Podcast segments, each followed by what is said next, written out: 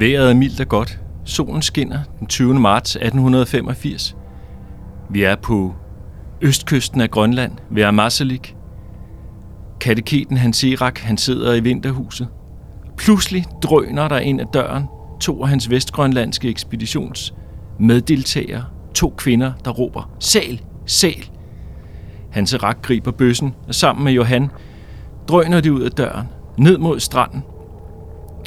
Men Hans Erak, han skal lige fjerne et hår, der sidder ved sigtekornet på sin egen bøsse. Så gør han med sin venstre hånd, og pludselig lyder der et brag. Han tænker, det er Johan, der har ramt sælen allerede. Men så mærker han smerten i sin hånd. Han har skudt sig selv. Han vender tilbage til vinterhusene. Han er nødt til at simpelthen forstyrre ekspeditionens leder Gustav Holm, der sidder fordybet i at tage en kort ved et bord. Og Holm anbefaler ham at få skåret fingeren helt af. Og som sagt så gjort. Hans Erak griber en saks, klipper sin venstre lillefinger helt af. Men han smider den ikke bare væk. For han, som han skriver i sin dagbog, min gode gamle pegefinger vil jeg forresten have med mig hjem på vestkysten, og jeg har derfor lagt den i spiritus.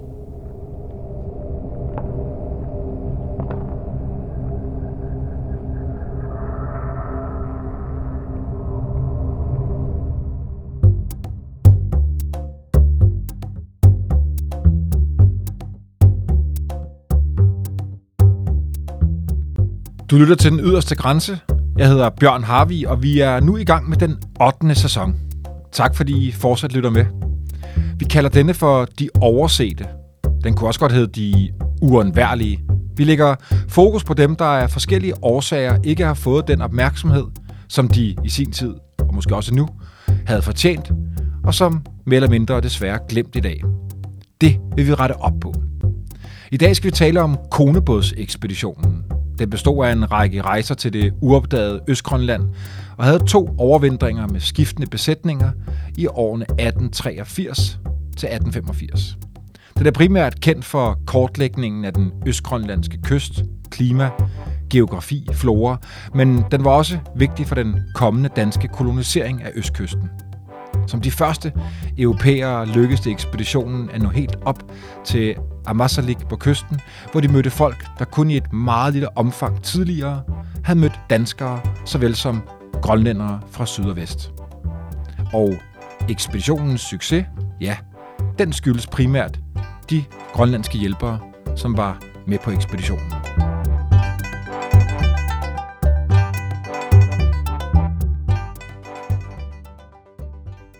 Og manden, I hørte indledningsvis, det var dig, Peter Andreas Toft. Velkommen, Peter. Tak skal du have. Du er cand.mag. I forhistorisk arkæologi og Ph.D. i det, der i sin tid hed eskimologi og arktiske studier, og så er du i dag museumsinspektør i projektet Activating Arctic Heritage på Nationalmuseet. Og så har du skrevet om netop konebådsekspeditionen i det store værk Dansk ekspeditionshistorie, som Nationalmuseet har udgivet på GADs forlag her for nylig. Peter, hvem bestod ekspeditionen af? Jamen, ekspeditionen er jo et kæmpe sammensurium. Det er rigtig mange mennesker.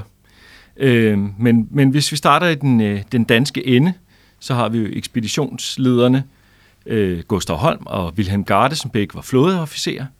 Vi har Peter Ebelin, som er en grøn, ung, naiv botaniker. Så har vi Hans Knudsen, som er geolog og var nordmand. Men de kunne jo ikke alene tage sig til Ammassalik fra Nanortalik i Sydgrønland. Så der var mange andre med, der var på den her tur. Det var blandt andet Johannes Hansen, også kaldet Hans Erak, som var en grønlandsk kateket, altså en hjælpepræst i Sydgrønland. Det var hans to nevøer, som havde dansk grønlandsk baggrund. Johan Petersen og hans storebror Henrik Petersen, der var med som tolke. Og så var det jo også en hulens masse vestgrønlændere nede fra det sydgrønlandske område, som tilhørte to forskellige missioner. Både den danske lutheranske mission, som var i området, men også den tyske brødremenighed, som nogen kender måske fra Christiansfelt, var til stede i området. Og det er jo et par og 20 grønlændere, der på forskellige tidspunkter og med skiftende, med lidt udskiftning, er med. Peter, jeg tror, der er hele 13 kvinder med, altså primært vestgrønlandske kvinder. Og blandt andet en kvinde, som vi også møder lidt senere her i historien, Cecilie, som kommer til at skabe lidt også ballade for Hans Erak. Ja, fordi det er jo ikke gjort med nevøerne også. Han har jo også sin plejedatter Cecilie med, så det er lidt af et familieforetagende på en måde også. Så hun er også med som en af de nøgledeltagerne. Og så er der jo en lang række vestgrønlandske kvinder, hvor vi i Hans Eraks egen dagbog hører om mest om dem, der volder ham allermest besvær. Og det kan jo være sådan nogen som Andora og Deborah og Severine blandt andre. Og nu nævner du hans dagbog. Peter, det er jo noget, der, så vidt jeg er orienteret, jo er ret usædvanligt. Altså, at der faktisk er en grønlænder, der skriver dagbog, og vi på den måde også har hans blik på historien. Ja, det er nemlig ganske, ganske unikt, at der er en grønlandsk stemme, kan man sige, bevaret til i dag fra de her ekspeditioner. Normalt så læser vi jo danskerne eller andre europæeres dagbøger og må ligesom prøve ud fra det, de skriver, og regne ud, hvordan har de lokale hjælpere og deltagere ligesom set det her foretagende ud fra, hvad der er skildret, ligesom det er mellem linjerne. Men her der har vi altså faktisk en direkte stemme fra en grønlænder, som var med. Og det er helt enestående. Peter, jeg har lige 2 kommentarer til nogle af de her personer, du har nævnt, fordi vi kommer i dag til at have fokus også på Hans Erak, og det synes jeg er så fint, for det er ligesom det der missionen med den her sæson, at vi har fokus på også de lokale, der var med. Men altså, jeg vil lige nævne i en bisætning Gustav Holm. Der er jo en sjov vinkel, fordi vi har jo talt en hel del om Ejner Mikkelsen, kaptajn Ejner Mikkelsen i tidligere episoder, som nu er... måske blevet endnu mere berømt med den her store film, der er blevet lavet, Against the Ice. Og Ejner blev gift med Gustav Holms datter Naja. Og Naja spiller faktisk en ikke helt uvæsentlig rolle i den her film også. Så det synes jeg bare var ret sjovt, da jeg faldt over det. At de her folk er jo viklet ind i hinanden på kryds og på tværs.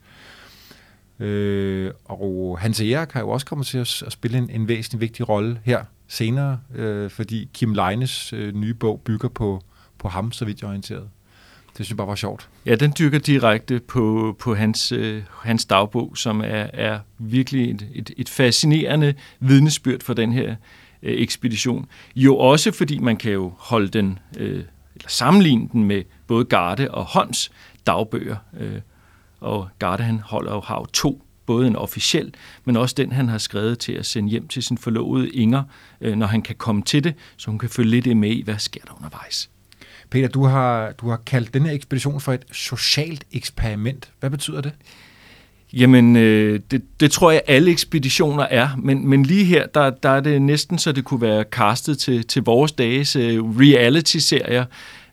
Altså, den kunne have heddet i Speak, så kunne den have heddet, hvad sker der, når man blander 2 flådeofficerer, en naiv botaniker, en lidt brovtende norsk geolog med...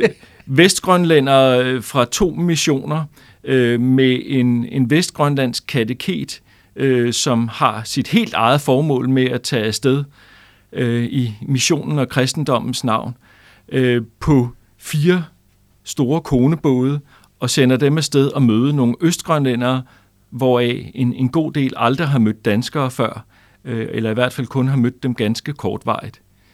Så det kunne man sagtens have sendt som tv i dag. Så er der lagt i kakkelovnen. Og hvad var det, ekspeditionen skulle?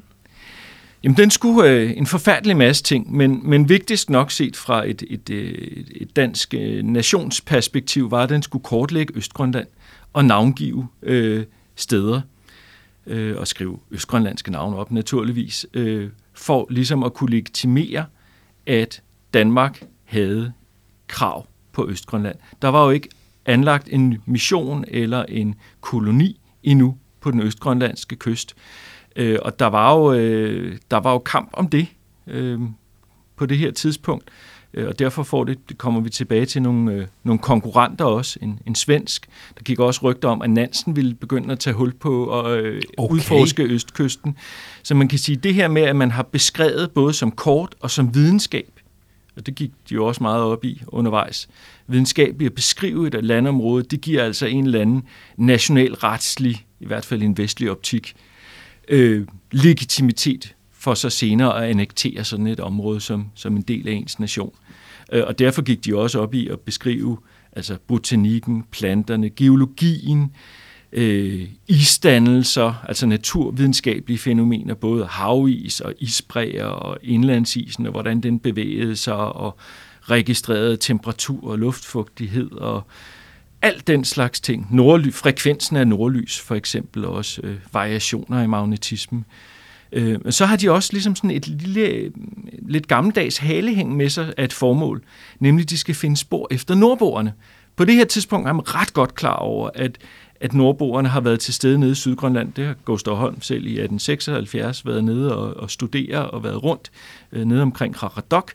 Men der er stadigvæk, det har været sådan en diskussion, når de nu hedder Østerbygden. Ligger den så i virkeligheden Østgrønland? Så man vil godt lige være helt sikker på, at der ikke lige står en runesten, eller ligger et nordbohus, eller i det østgrønlandske sprog kunne være nogle spor af nogle oldislandske ord. Og det bringer mig så også til det sidste spørgsmål, eller sådan et formål, de har. Det er nemlig at få lavet en etnografisk beskrivelse af både østgrønlænderne og deres skikke og deres religion. Og det er ret vigtigt lige på det her tidspunkt, fordi inspektøren over Sydgrønland, Henrik Rink, han er i gang med at det han ville kalde sådan en få lavet sådan en moralsk, kan man sige, højning blandt grønlænderne, fordi han synes, at de er blevet for afhængige af dansk hjælp, og de er gået væk fra nogle af deres traditionelle fangstmønstre og værdier, blandt andet med, at hvis man nu har fangstoverskud, så er man for at dele ud til værdigt trængende, kan man sige, familiemedlemmer eller fjerne slægtninge. Og derfor er der flere og flere, der er afhængige af kolonikassen og af fattighjælp simpelthen. Og der mener han, hvis nu man kan få fat i de oprindelige værdier, simpelthen få registreret den oprindelige kultur, og hvor kan den være mere oprindelig end på østkysten, hvor der næsten ikke har været nogen missionærer for eksempel til at påvirke grønlænderne, så kan den bruges i sådan et moralsk boost.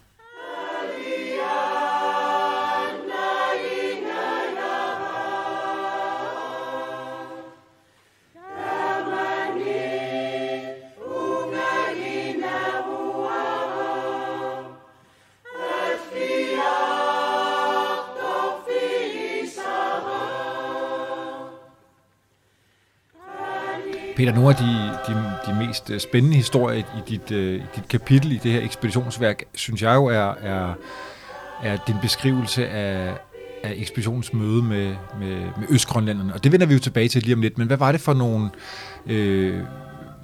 tanker, de havde gjort sig om de her folk inden? Fordi du skriver noget om, at sydgrønlænderne var jo faktisk bange for dem. Altså bange for det her folk, de skulle op og besøge.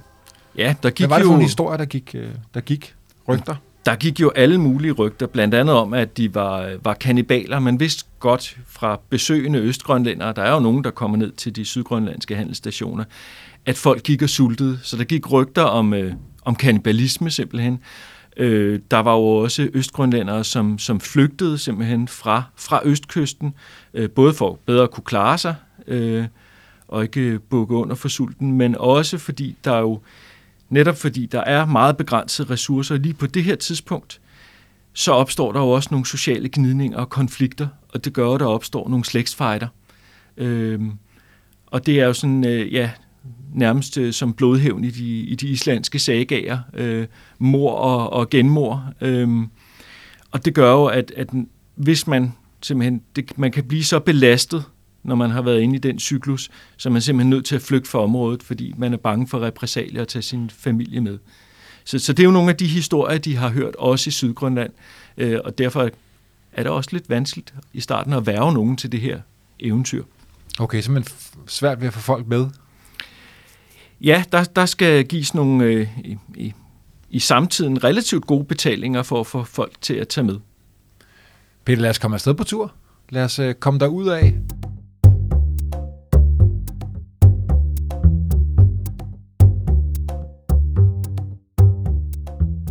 1883? Hvad er det, de skal der? Jamen i 1883, som er den første af de 3 rejser, der tager de på en 7-ugers tur op ad østkysten, så langt som de nu kan komme, inden isen begynder at pakke sig.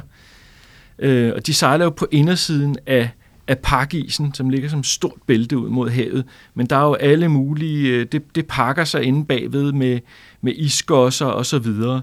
Så de når op til Karadok, som ligger op nord for Kangerlussuatsiaq, som er på dansk Lindnorfjorden, når de til. Og der får de lagt et maddepot, for de ved godt, de kan ikke have mad med til hele turen til Ammassalik. Så sådan en tredjedel af rejsen op, der får de lagt et maddepot, og der møder de en østgrønlander, Nanortalik, som de mod gode ord og betaling får til at holde øje med det her depot, så der ikke går råd i det og ræve i det og så videre. Og ham får de faktisk med året efter som vejviser. Peter, de møder jo en svensk opdagelsesrejsende, Nordenskiöld, som vi også har haft med her tidligere i den yderste grænse. Det synes jeg også var sjovt, da du skrev om det og læste om det. Hvad skal han? Han er jo afsted på en kæmpestor damper, der hedder Sofie. Ja. Og jo noget andet setup end det danske ekspedition. Det er rigtigt, og ham er de ikke så begejstrede for, fordi der går allerede rygter om, at han vil også tage hul på opdagelsen af østkysten med den her damper. Så de møder ham i 1883 på vej til Sydgrønland fra Nuuk. Der vil de faktisk ikke over og modtage den drink over på hans skib, som de tilbyder ham. Så han er også interesseret i at være den første. Man siger, nu har der været masser af vestgrønlændere derovre på handelstok, men den første europæer i hvert fald på østkysten. De lægger depoter ud, og så har vi også aftalt i dag, at det primære fokus i historien, det bliver 84-85, hvor de tager op igen op langs kysten. Og der skilles de ad. Ekspeditionen deles op i 2. Det gør de, og det gør de jo af blandt andet af forsyningsmæssige årsager.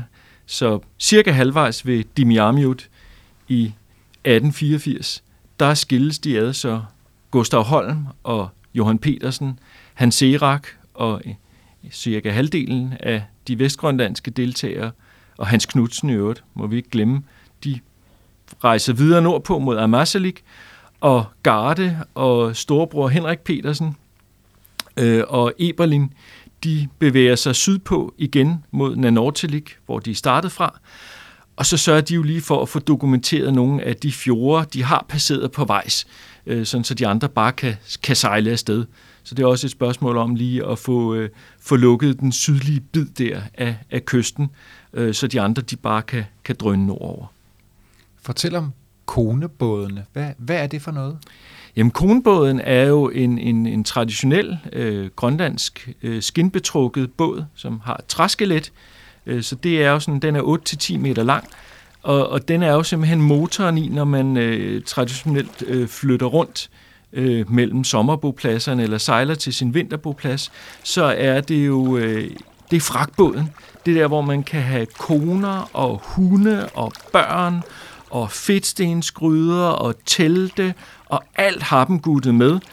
Og så har vi jo kajakkerne, som jo er de hurtiggående både, som kan rekognoscere og manøvrere meget bedre og er meget bedre til fangst på sæler og den slags det er mændene, der sidder i dem. Og det er mændene stort set udelukkende, der sidder i dem. Så man har ligesom de 2 strenge at spille på.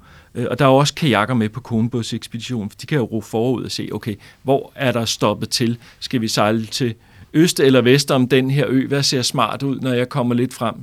Fordi de er jo noget hurtigere end konebådene.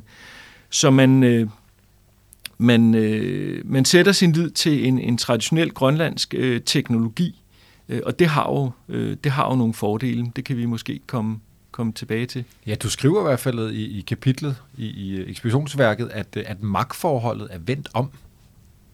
Altså i modsætning til mange af de andre ekspeditioner, der var, så er det her, at grønlænderne måske bestemmer tempoet.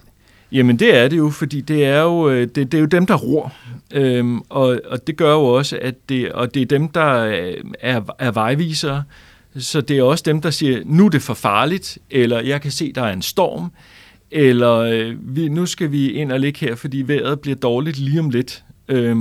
Og det er jo ikke til ekspeditionslederens udelte fornøjelse hver gang.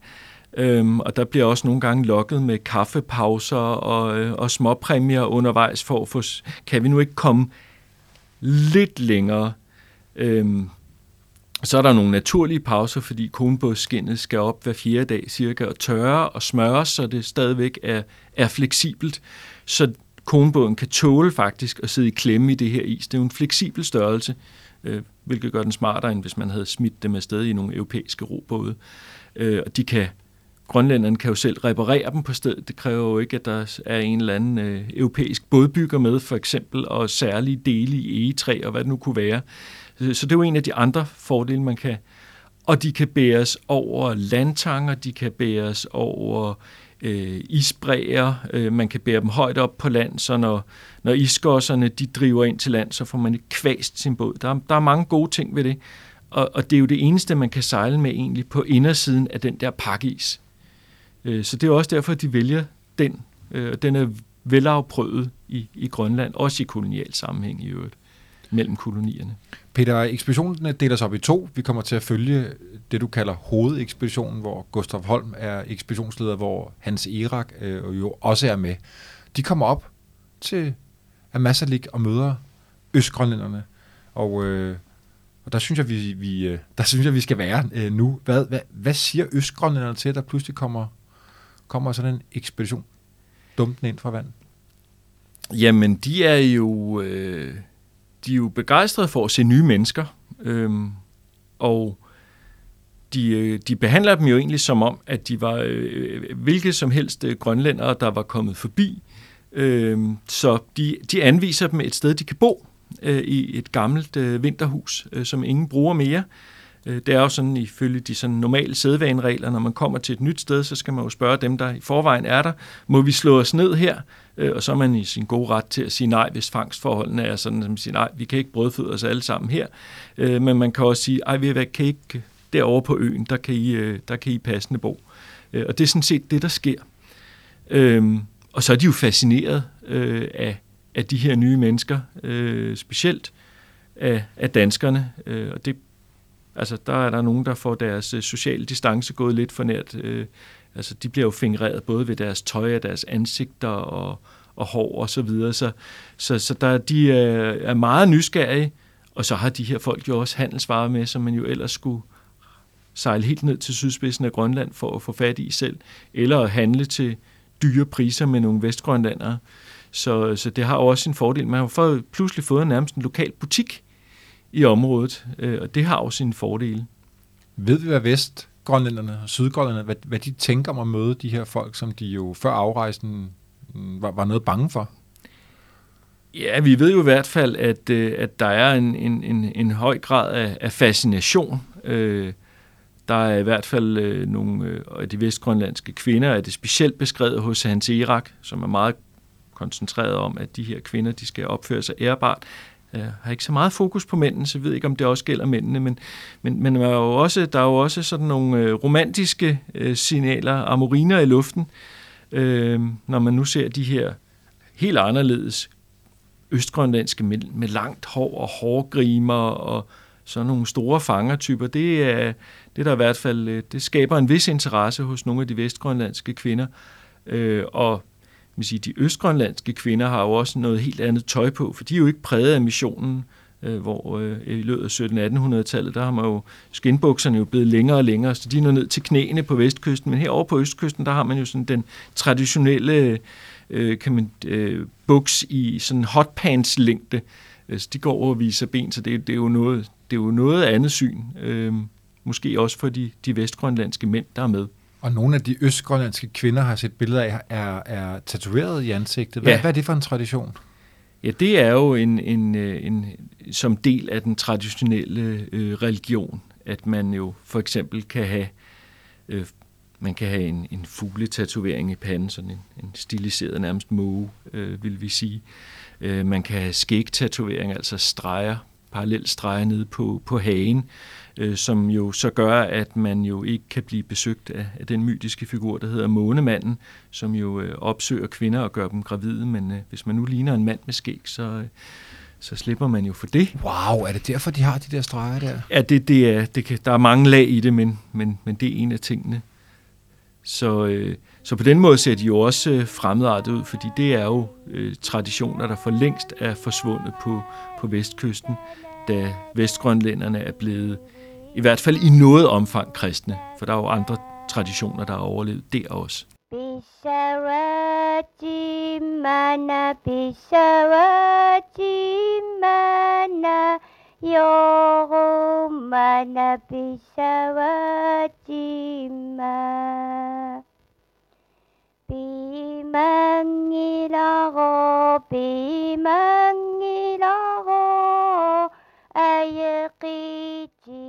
Ekspeditionen bliver, de overventer, jeg tror, de bliver der i 9 måneder.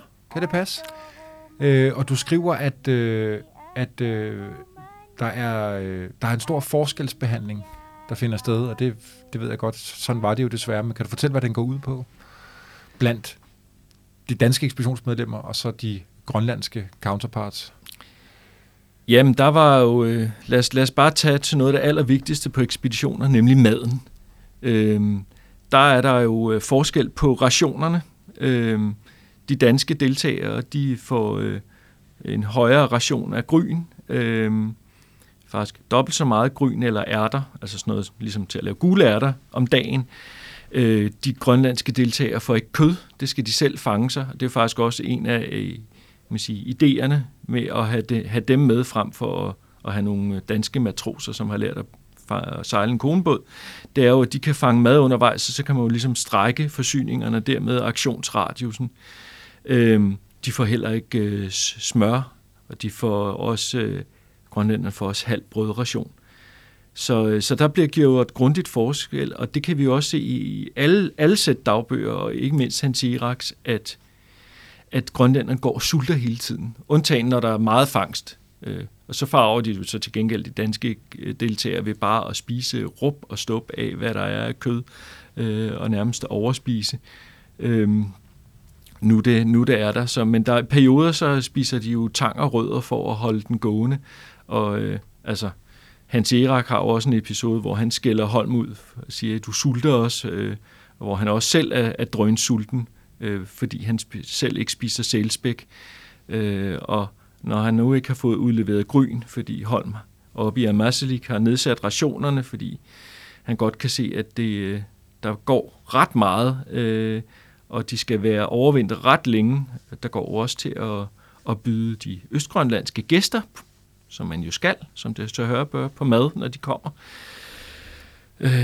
Så der opstår en konflikt der, og formentlig flere.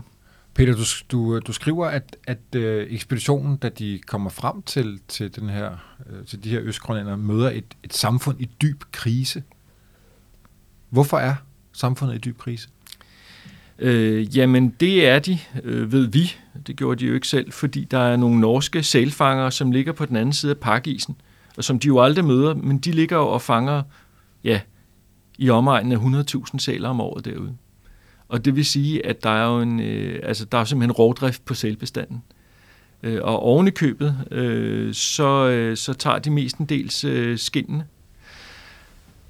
Og smider kadaverne og knoglerne ud, og de driver jo i land. Og når man så har en tro, hvor man tror, at dyrene bliver genfødt, og man kan fange dem igen, og så driver der noget af dyr i land. Det må have været nærmest traumatisk at opleve, og ganske, ganske uforståeligt. Så man er jo nødt til ligesom at gribe i de værktøjer, man har. Jamen, hvis dyreånderne de bliver vrede på en, derfor bliver væk, og dyrene bliver væk, så må man jo prøve ligesom at tiltrække den. Og der har man jo så den anden omvendte tankegang af, hvad en vesteuropæisk jæger har. Det er jo dyrene, der lader sig fange.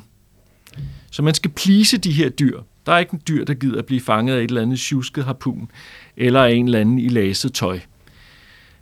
Og så tænker man, jamen så må vi jo lave de flotteste våben, og de flotteste dragter, og med myriader af benbeslag, som jo både viser fangstdyrene og hjælpedyreånderne. Dem overbroderer man simpelthen på alt, hvad der har med fangstredskaber at gøre. Kastetræer, harpuner, fangstknive og og alt, hvad der hører til, når man tager dyret ind, og også vandspanden, som sælen så, selvom den er død, får lov at drikke af. Den er jo gæst i huset og får vasket sin snude for saltvand, sådan så den føler sig godt behandlet, så den lader sig fange igen, når nu den så ånd har været nede.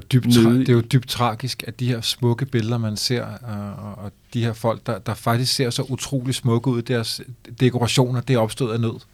Det er simpelthen bitter nød, og man siger, de europæer, der samler det her ind, opfatter det jo som sådan en højdepunktet af en inuitkultur, og i virkeligheden er det udtryk for noget helt, helt andet. Så de er i dyb krise, og der er jo allerede en affolkning af østkysten i gang. Folk, de sejler sydpå til kolonierne, missionerne, hvor de ved, man kan få madhjælp. Hvor mange folk møder de? De møder i alt, for det har de skrevet ned, 542 østgrønlændere, og så som vi har navne på, ved, hvad for nogle bopladser de boede på også. Og en godt og vel 100 stykker af dem har de været så meget i kontakt med, at de jo på bedste af tidens antropologiske vis har registreret dem i alle ender kanter med højde og drøjde og hårfarve, øjenfarve, målt deres hovedstørrelser og hvad man nu i øvrigt gjorde dengang, når man mødte et nyt folkeslag som antropolog. Eller hvad siger de grønlandske ekspeditionsmedlemmer til det? Sådan som Hans Erak, hvor du også nu har været i besiddelse af hans dagbog. Er det naturligt for ham, det her? Det beskriver han faktisk egentlig ikke i detaljer, men det er jo nok ikke, det er jo ikke noget, man har oplevet der, hvor han kommer fra på vestkysten. Når vi er ved Hans Erak, Peter, for jeg ved, at han er jo en af de absolut vigtigste, så har han jo et andet motiv end nogle af de andre, som måske gjorde det for betaling og penge osv. Fortæl om ham. Jamen, Johannes Hansen, a.k.a. Hans Erak, er jo kateket, og han er med på ekspeditionen af sin helt egen grund. Han vil nemlig over og missionere på østkysten, og det er sådan set ikke en del af det. Altså kateket, det er sådan en form for hjælpepræst. Ja, så er du præst ude i en af de små bosættelser og har et område, hvor du, kan man sige, er den, der både lærer folk at læse og skrive og lærer dem kristendommen. For der kan jo være langt ind til den danske præst i, man siger, hovedkolonien. Og han siger, at han er halv dansk og halv grønlandsk. Han har en dansk far og en grønlandsk mor, og derfor forstår han jo også noget dansk og kan prædike på vestgrønlandsk. Han er ikke helt så skrap til østgrønlandsk som sin nevø Johan Petersen, som de har med op til Ammassalik, fordi de har boet længere sydpå, og han er også mere dreven i dansk, fordi han har været i en tur forbi Helsingør. Han har nemlig også en dansk far. Og Johan er kun 16 år, fortalte du mig. Ja, da han kommer afsted. Vildt, ja. Så, men Hans Erak, han vil over på eget initiativ og missionære, og han vil det så meget, så altså i første gang, 1883-rejsen tager han ikke på. Han siger, de kommer ikke særlig langt op. De når nok ikke at møde nogen, jeg kan missionere blandt. Og han har jo altså også konen, Dorte og de 5 unger derhjemme, som han holder meget af, og som han gerne vil være så meget sammen med som muligt. Men i 1884 vælger han så at tage med, på trods af, at han endnu ikke har fået svar på. Han har jo sendt brev til missionskollegiet i København. Må jeg tage afsted? Må jeg tage orlov fra min kateket-tjans? Okay. Han har ikke fået svar endnu, men han har dog fået tilladelse af sin lokale missionær, sin lokale chef, kan man sige, til at tage afsted. Så det gør han.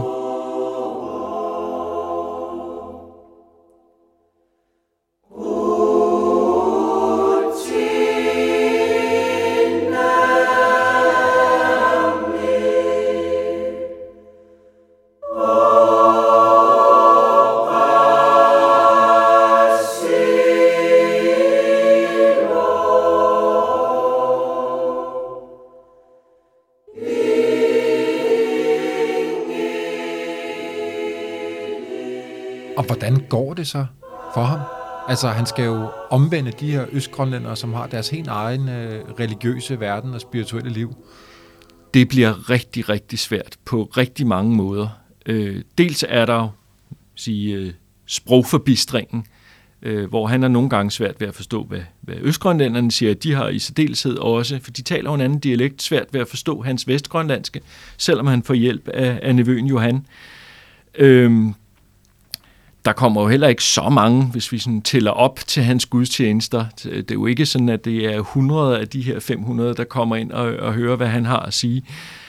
Og han må jo også lokke dem med gaver, blandt andet ABD'en, den grønlandske udgave af ABC'en. Sådan en billedbog uddeler han, og også andre ting for ligesom at øge tiltrækningskraften. Så det er jo man siger, i forhold til østgrønlænderne, hans vanskeligheder. Så har han jo også den vanskelighed, at han har nogle vestgrønlandske deltagere med, hvor han jo også føler sig forpligtet til ligesom at være den gode kristne hyrde for den sejlende menighed, han nu nærmest er en del af. Og det må næsten have været hårdt at rejse med ham, hvis han hele tiden skulle prædike. Det gør han jo så også kun, når der er tid til det undervejs. Han har lidt bedre tid, da de når Ammassalik. Men han føler jo også, og han kan jo også godt se, at hvis nu de her vestgrønlandske kvinder, som jo allerede kan se undervejs, bliver interesseret både de østgrønlandske mænd og også de vestgrønlandske mænd, der er med som ekspeditionsdeltagere, hvis de opfører sig ukristen, så er det jo noget svært at overbevise østgrønlænderne om, at de skal opføre sig stort anderledes. Ja, det giver mening. Ja. Og derfor prøver han, at det er især kvinderne, han holder i ørerne. Det er jo også meget inde i sådan en kristen tankegang og europæisk tankegang, både kvinder som det svage køn og samtidig kvinden som den store fristerinde, eksemplificeret ved Eva, helt tilbage i Bibelen. Så det er dem, han har fokus på, og det bliver rigtig bøvlet for ham, fordi de her vestgrønlandske kvinder, han har med, da de overvintrer, der går de jo på besøg i de østgrønlandske huse, og nogle gange til hans store fortrydelse, så kommer de jo ikke hjem om aftenen, og hvad kan der så ikke ske i mørket i sådan et østgrønlandsk vinterhus? Den stakkels mand, han har haft mange tanker om og forestillinger om, hvad der skete. Det har han, og det er jo også så kun straks værre, da Cecilie, hvordan er det, deres familiære relation er? Men hun har jo en dårlig nyhed. Ja, Cecilie er hans plejedatter. Det er sådan, der er. Ja, og formentlig, det jeg er ikke helt klar over det, men er formentlig i familie med ham på en eller anden måde. Det kan være, at hendes far kendte med sin kajak og sådan noget, så tager man jo folk ind i sin familie. Så det er hans plejedatter, og godt stykke ind den 16. januar, inde i overvintringen, der kommer hun og tilstår, hun jo altså er blevet gravid. Og hun er jo ikke gift, hun har jo ikke en mand med. Og det er jo sig selv problematisk nok. Altså, det er jo ikke et godt forbillede for østgrønlænderne, sådan at have udenomsægteskabeligt barn. Men det gør det jo bare endnu værre, at det er med en af de vestgrønlændere, Samuel, som hører til en anden menighed, nemlig brødremenigheden. Og der må man må faktisk ikke gifte sig på tværs af menigheder, så der er det også rigtig, rigtig bøvlet og kompliceret. Og det kan vi jo også se af, da nu Hans Erak læner sig kraftigt op af dem og siger, vi må hellere få orden på det her, så jeg vil godt, han kan jo ikke vie dem, fordi han er kun kateket, det kan kun en dansk præst rigtig ægte vie dem, men han kan lyse for dem, som det hedder. Nærmest en form for forlovelse. Så det vil han rigtig gerne. Det synes han, de skal tage imod, så der ligesom kan komme orden på sagerne. Og der går Samuel altså i tænkeboks i en uges tid, fordi han går og tænker, hvad så, når jeg kommer hjem han skal til Friedrichsthal? Det bliver så Cecilie, der kommer til at skifte menighed, men hvad siger mine missionærer derhjemme, når jeg nu kommer med Cecilie fra den anden menighed? Men de bliver overtalt, der bliver lyst for dem. Og det skaber jo så et jalousidrama i øvrigt, fordi Samuel har været meget ombejlet, blandt andet af Deborah, Andora og flere andre. Der er også i Hans Eraks dagbog under rejsen flere små beskrivelser af sådan nogle jalousidramaer, netop med Samuel som hovedpunkt. Og de er jo ikke rigtig tilfredse med, at nu er Cecilie og Samuel, de er smedet sammen. Så der opstår en masse konflikter ud af det.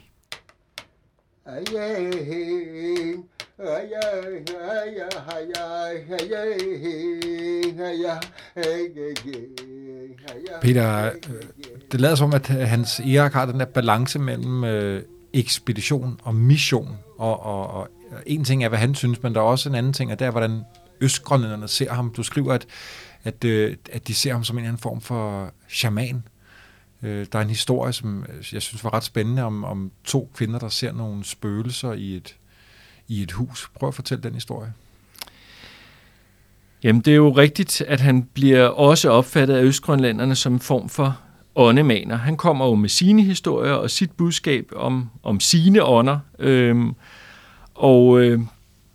Der sker jo det på et tidspunkt, der har de været over i et hus, hvor netop der er nogen, der er sultet ihjel, og de ligger på briksene og henter brænde på en bosættelse, der ligger lidt væk fra, hvor de er. Og der er der jo så to af de vestgrønlandske kvindelige deltagere, der pludselig kommer ind efter det her brænde er kommet ind i deres ekspeditionshus, og siger, at de har set spøgelser udenfor, og de er meget, meget oprevet. De er så oprevet, så Holm han må byde dem på kaffe og snaps, for ligesom at få dem ned. Okay, så det er vestgrønlandske ekspeditionskvinder. Jeg troede, det var nogle lokale kvinder. Okay. Nej. Men der må simpelthen Samuel og Hans Erak, de må gå ud og hælde smeltet træn omkring huset, som ligesom får lavet sådan en åndelig barriere mod de her eventuelle spøgelser. Og det er jo ikke sådan ligesom et kateket-job. Altså, der går han jo ligesom ind i og bliver en del af den her traditionelle tro og praktiserer faktisk nogle ting, som ikke har noget med kristendom at gøre for at holde ekspeditionen nogenlunde kørende.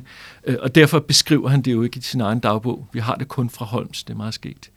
Fordi den er han nok ikke helt stolt af. Fantastisk. Der er de to, der kan ligge ved siden af hinanden. Ja, men så er der jo andre steder, hvor det er i forhold til østgrønlænderne, at de kommer og beder ham om at hjælpe sig med forskellige dårligdomme. Der er en ældre østgrønlandsk kvinde, der har ondt i ryggen, som beder ham om, at han ikke lige kan stryge med en bjørneknogle henover, sådan som man nu skal gøre, nu han er der. Og der går han jo med på de der ting. Så han er dygtig nok til at kunne navigere i det? Ja, og også fordi, at den her traditionelle tro, den ligger jo også i Sydgrønland som sådan en undertone.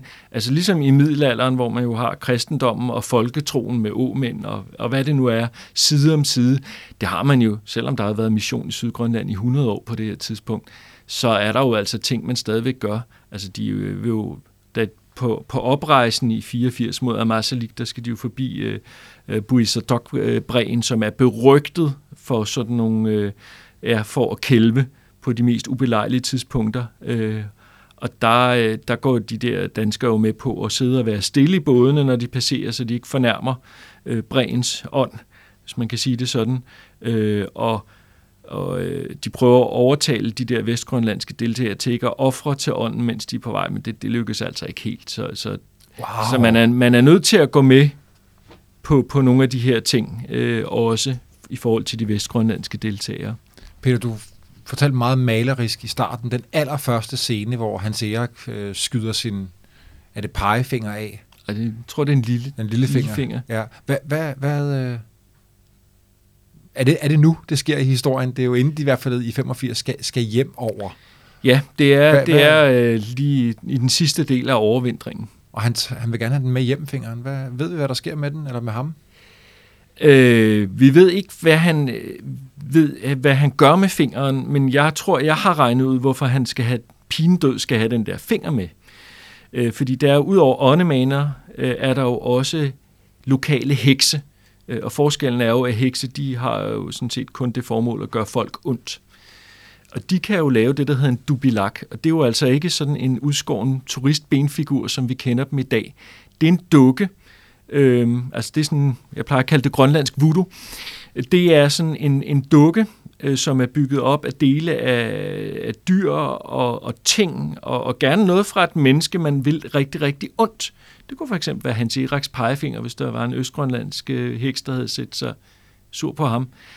Og så kan man kan få den der dukke til at komme til live, og så kan den simpelthen angribe den, man nu har en stum skjorte fra, eller en stum pegefinger, eller hvad det nu har været. Jeg tror, det er derfor, han vil have den med hjem. Altså, men det er absolut mit gæt.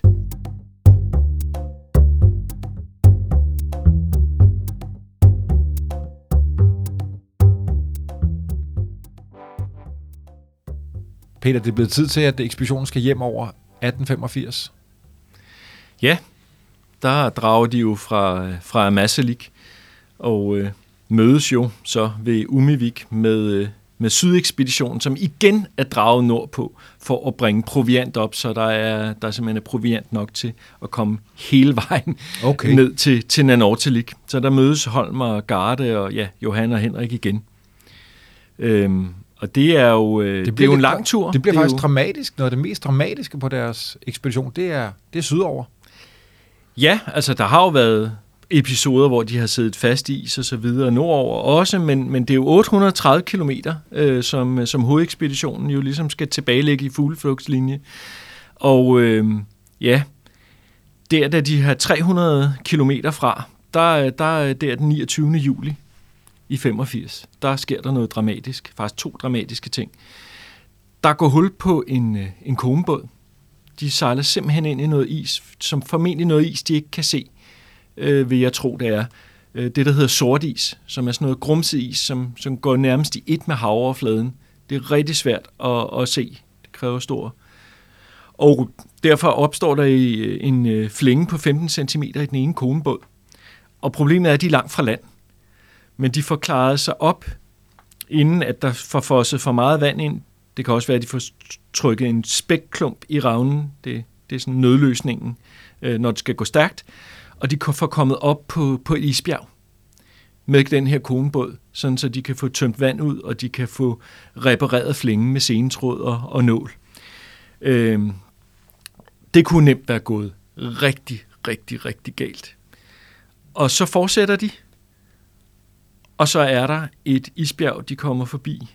Den konebåd, der er anført af lot, er meget tæt på, og der knækker et stykke af. Og det gør jo, at ligevægten i sådan en børge der, den forskydes, så den vender sig rundt, og det giver jo nogle enorme dønninger, når man ligger i sådan en lille skindbåd ved siden af. Så de er faktisk ved at kæntre. Men de klarer det lige akkurat. Og så ånder de lettet op. Og der bliver også drukket nogle ekstra kopper chokolade. Ja, vi er på den del af turen, hvor man tror på, at man når hjem igen, og man kan se, at der er sgu til at lige forsøde tilværelsen lidt. Dagen efter, der sker det eneste tab af menneskeliv på den her ekspedition. For der er en af de grønlandske kvinder, Vika, der føder en død dreng. Det er jo ret tragisk.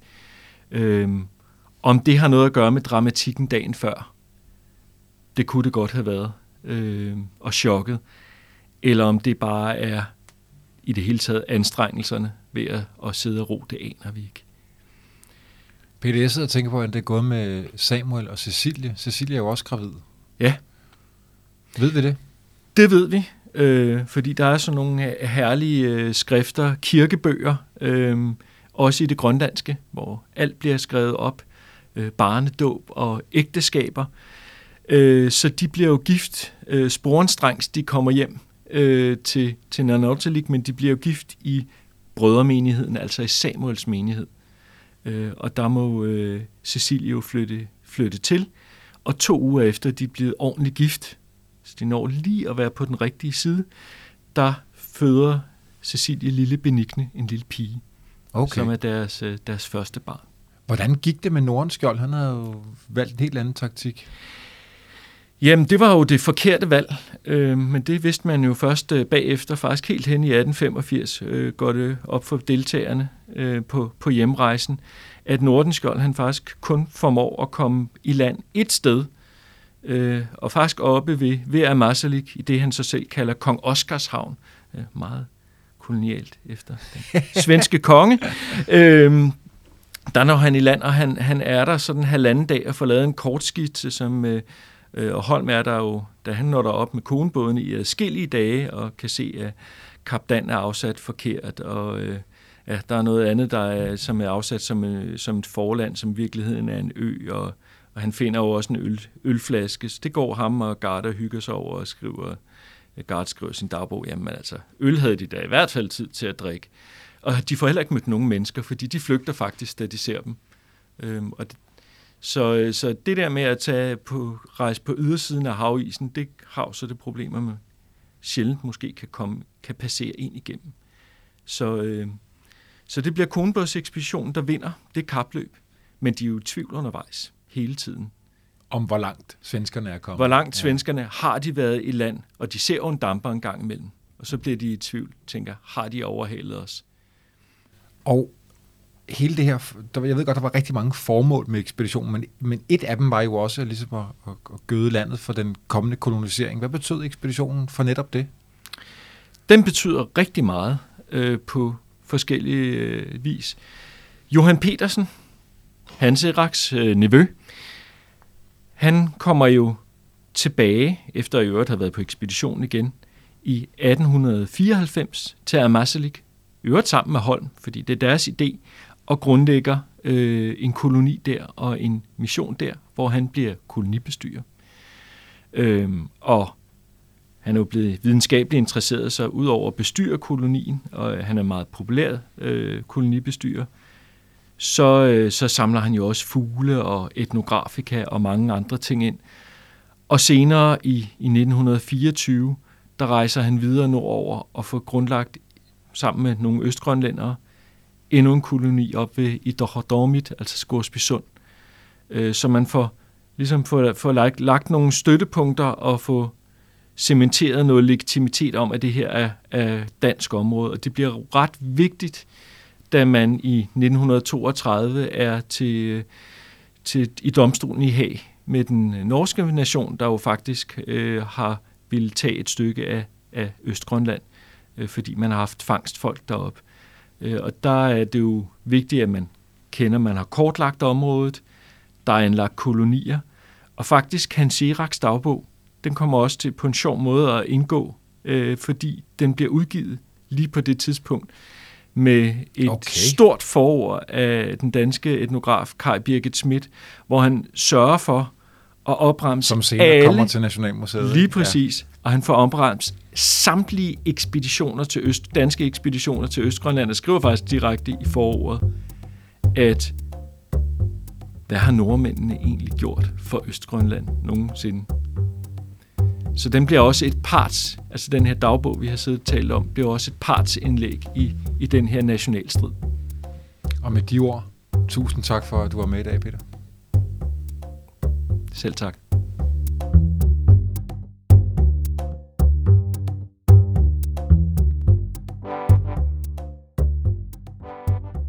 Den yderste grænse er produceret af Julie Brunse for Vores Tid og 24/7 med Lukas Francis Klaver som slædehundekusk på lyden.